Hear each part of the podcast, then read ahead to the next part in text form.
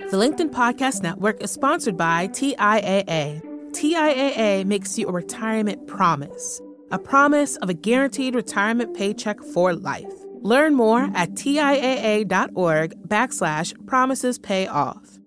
From the news team at LinkedIn, I'm Jessi Hempel, and this is Hello Monday.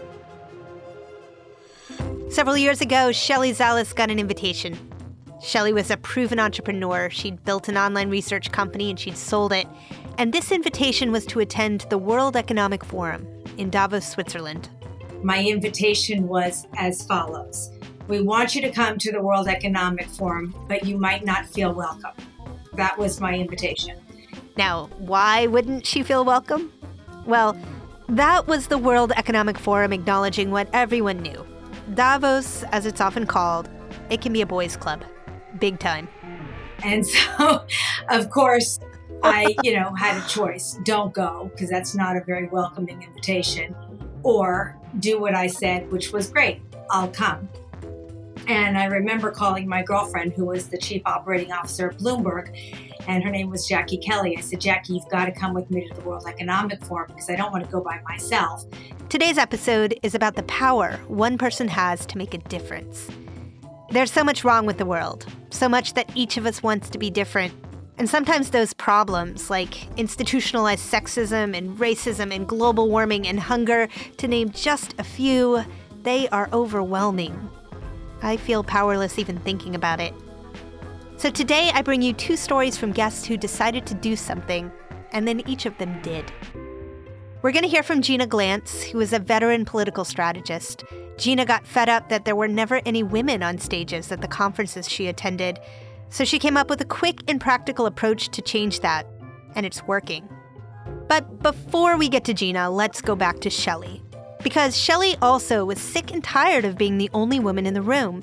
Davos is a particularly exclusive room, or rather, a series of rooms behind a number of security barriers near the very top of a mountain, the very highest town in all of Europe.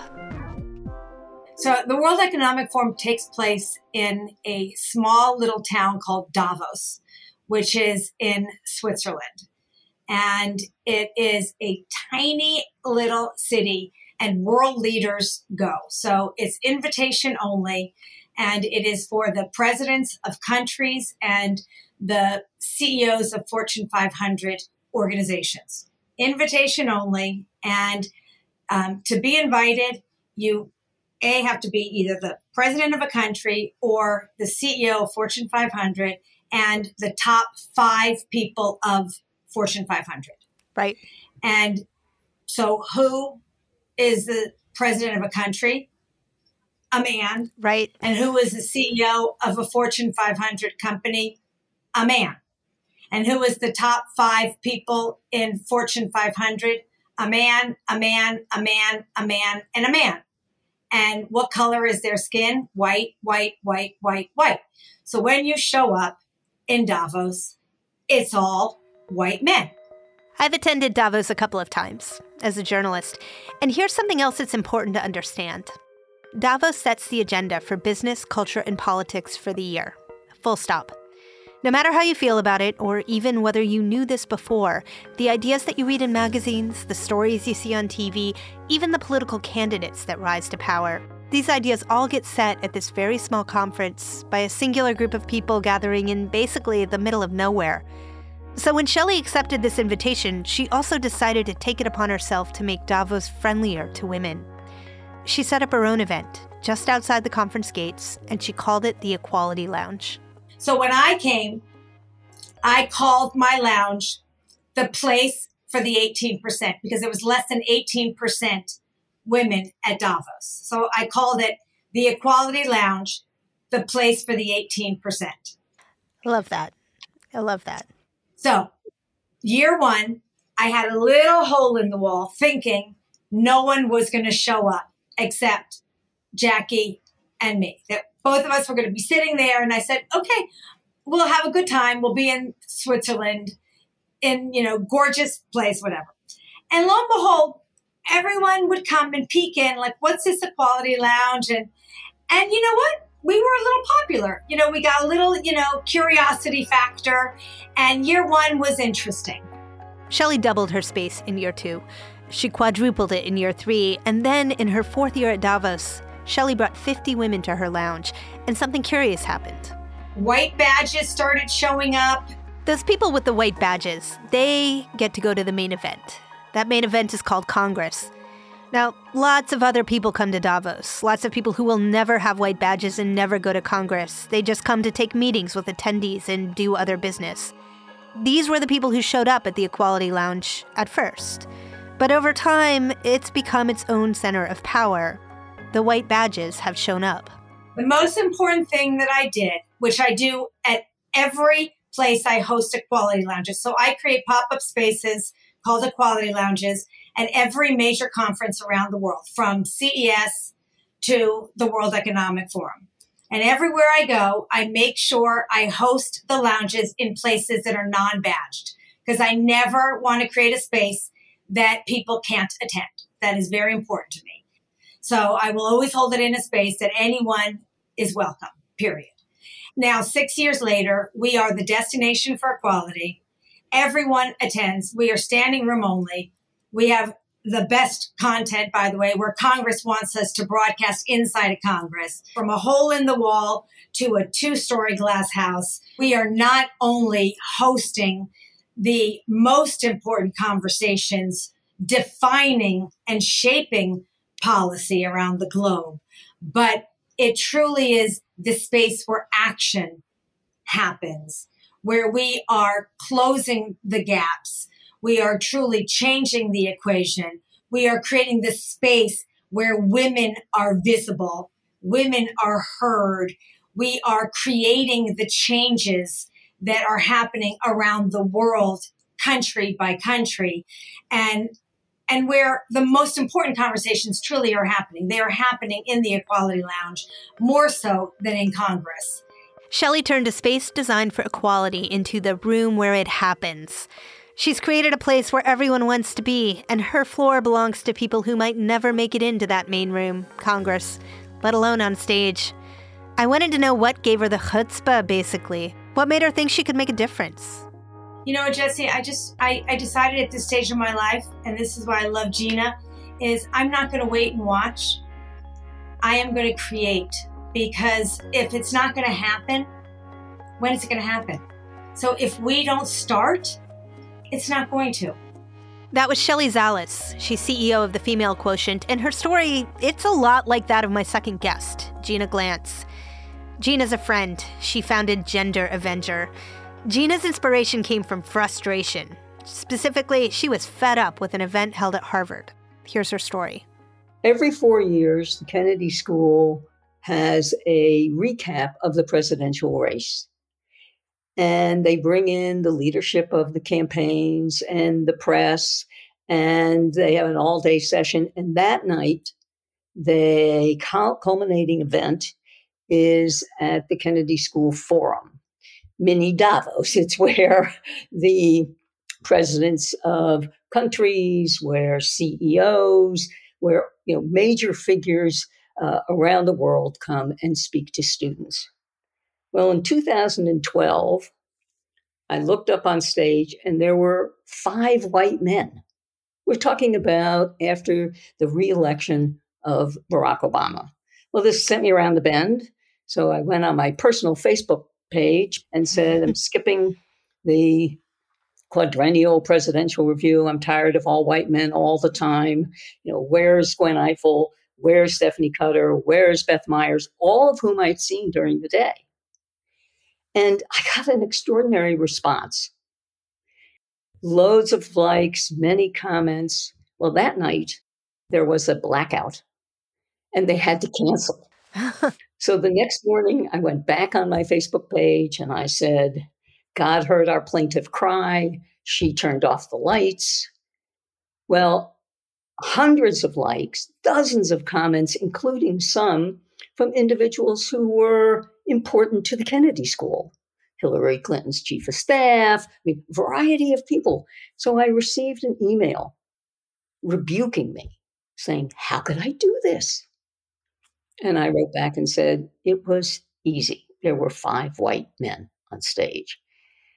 I began to talk about it with young women whom I knew. And, you know, was this just politics? And what I discovered was it was commonplace. And the young women who I talked to, or women of all ages, said the same thing. If we speak up, we are dismissed, we are disparaged, and we're not invited back to whatever the event is that we have complained about.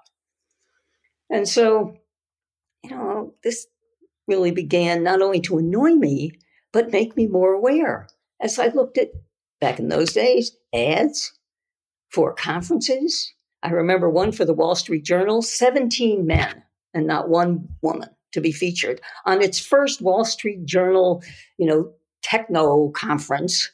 Then, you know, I received an anthology about politics, 21 authors, 20 men. So, you know, I turned my annoyance into action. I've known Gina's story for a long time, and every time I hear it, I'm stunned. Public stages being monopolized by white male voices has been a problem for as long as there have been public stages. I wanted to understand what made Gina think that at this stage of the game, something new could be done about it. In part, it was because I was post ambition.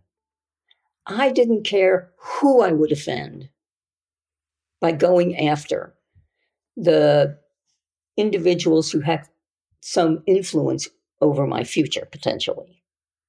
And so being able to find a platform to call out the lack of women on stages at major events or you know on lists um, was easy because I was no longer taking any risk, in my view, by doing it. I love the idea of being post ambition. Gina had achieved a ton by this point, so if she pissed off the wrong people, it wouldn't really harm her. And that made her powerful in a way that she thought we'd lost sight of. You know, I lived through the 100,000 people signing petitions and all those things to make change. And I had a sense that we lost the understanding of what an individual could do. And if I could create both awareness and tools for individuals to use uh, to provoke a response, and that it was backed by a community with aligned values that was perceived to be powerful, so that if someone sent a tweet and it had the gender avenger hashtag, and made a point about a conference that there would be a sense by the conference organizers that maybe they should pay attention. And once that attention was paid, and that individual who started it saw that they could have an impact, it just gave them a sense of accomplishment, which I thought was really important. Not only was it important, it worked so well. Gina managed to get giant tech conferences to confront and reformat the shamefully unbalanced slate of speakers they were offering. She has this great story about how she did this at a huge annual tech conference in Las Vegas called the Consumer Electronics Show, or CES. Here, I'll let her tell it.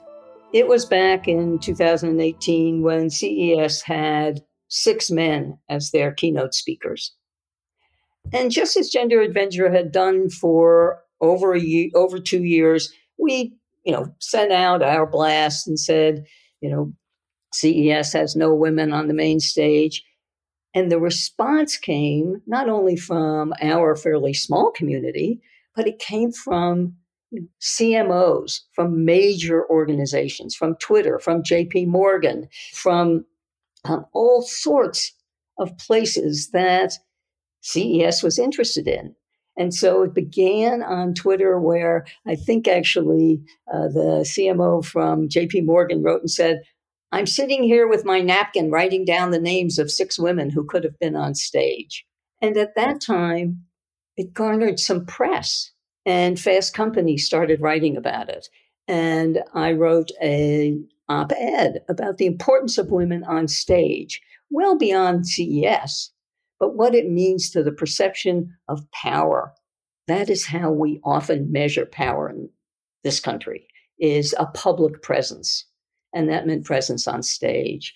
The wonderful part about this story, as you know, Jessi, is that a year later, they were awarded a gold stamp of approval from Gender Avenger.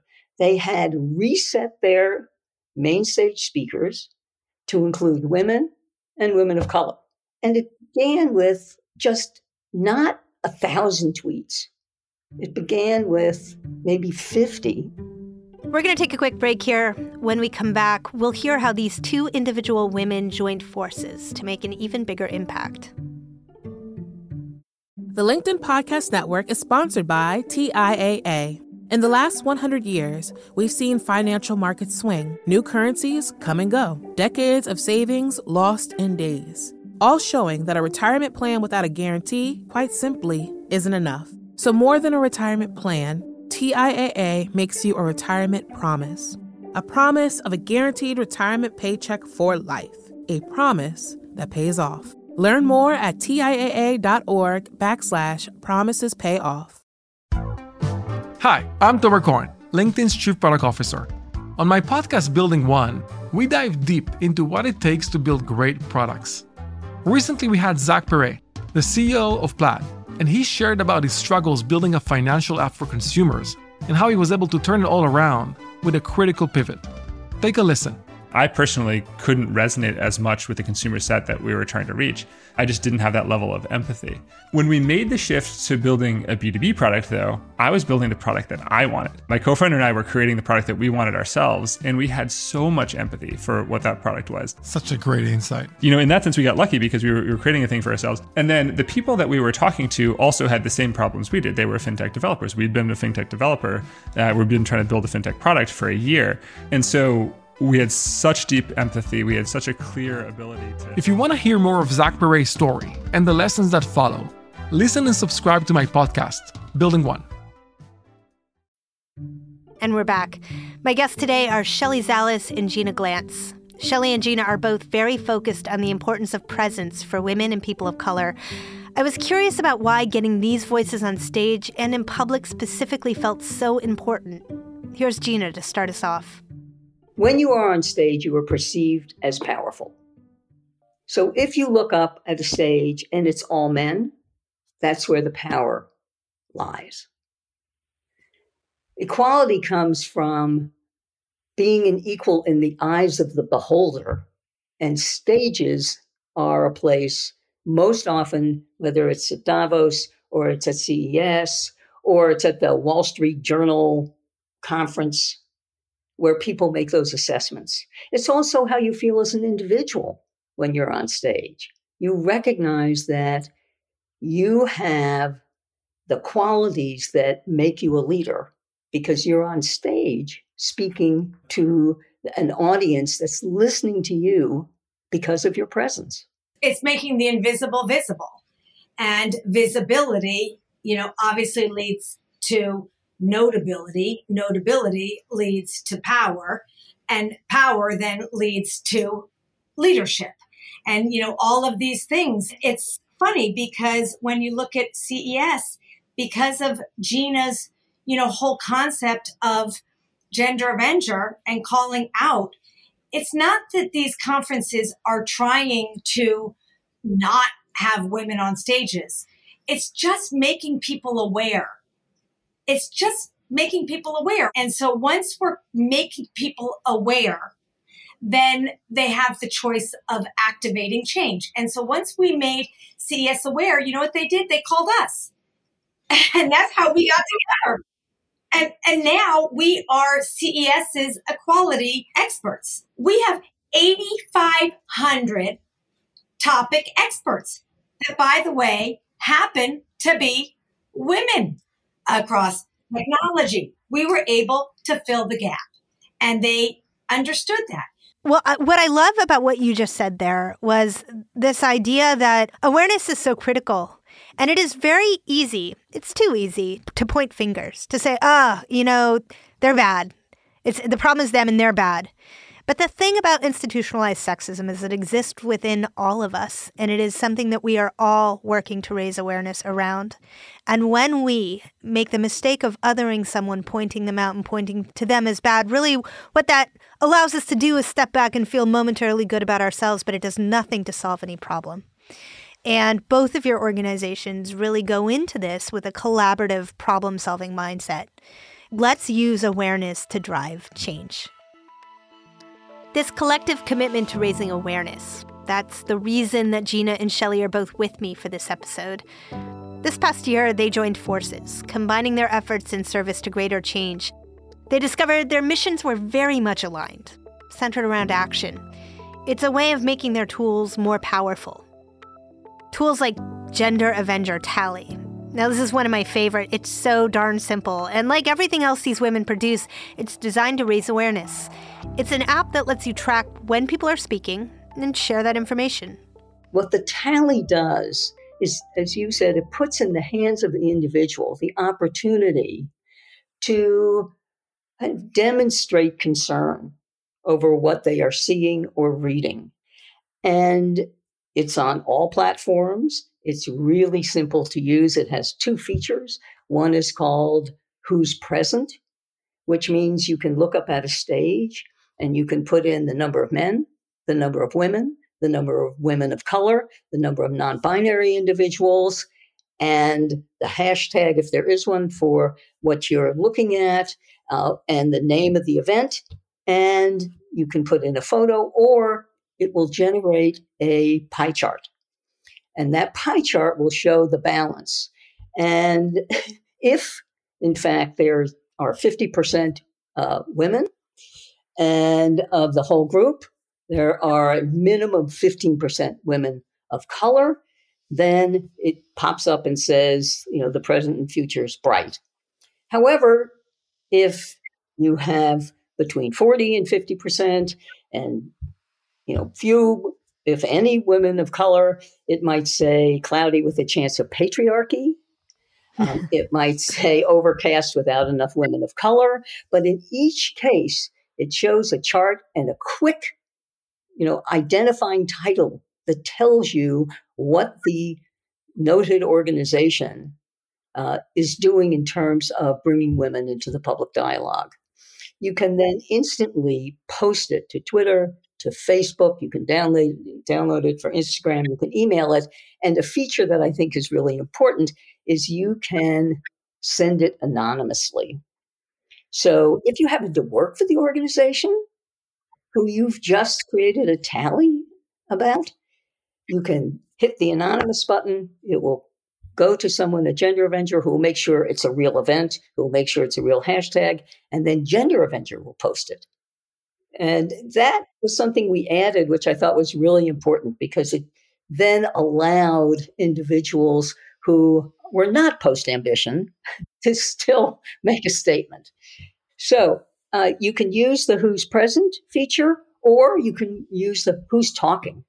So if you are in a meeting, and this can often happen, there might be pretty good gender balance, but who is dominating the conversation? Who's actually making the decisions. So you can go into the tally and you can, you, know, you hit whether a dude or not a dude is speaking. And the tally will then again create a pie chart that will show you the balance of the men who are speaking and the women who are speaking and the women of color who are speaking.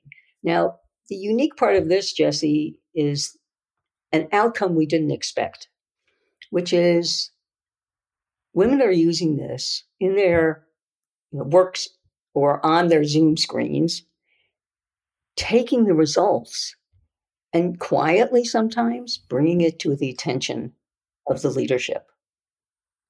And if this happened in one major foundation where someone did it, and I know that the leadership of that foundation, of course, was caught off guard because they thought of themselves as naturally, you know, uh, concerned about and and worry about and acted on gender equality, and they took it upon themselves to look at their meetings, the structure of their meetings, how they could change it. So one can actually help move the culture of an organization because you have data to show what happened in real time. That was Gina Glantz and Shelley Zalis. You can visit them online at genderavenger.com and thefemalequotient.com. And I want to remind you of why I asked Shelley and Gina to come on the show.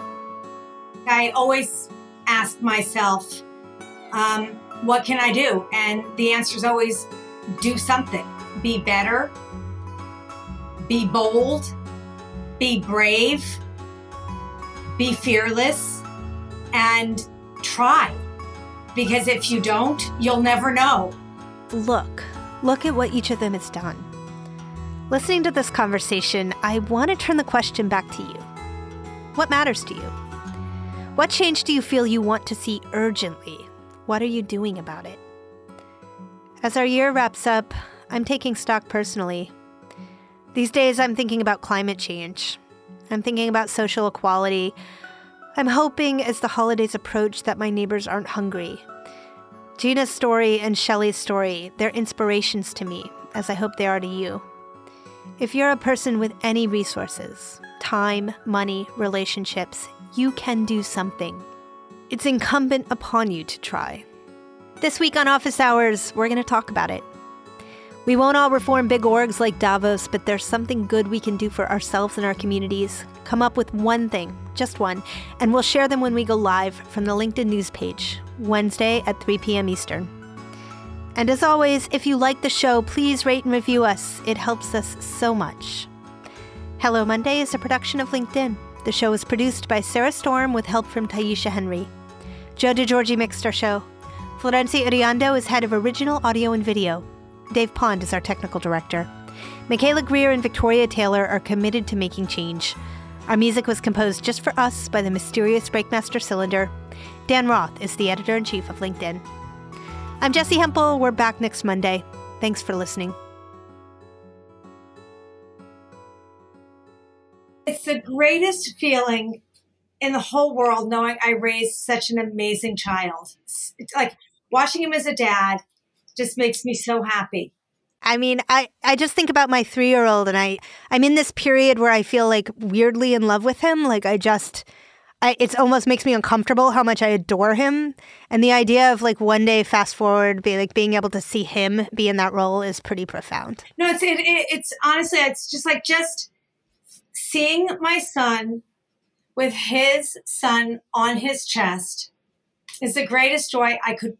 I, I, I really cannot believe it. Wow. It's just, it's amazing. and how loving and adoring he is with this child is so beautiful. That is really wonderful.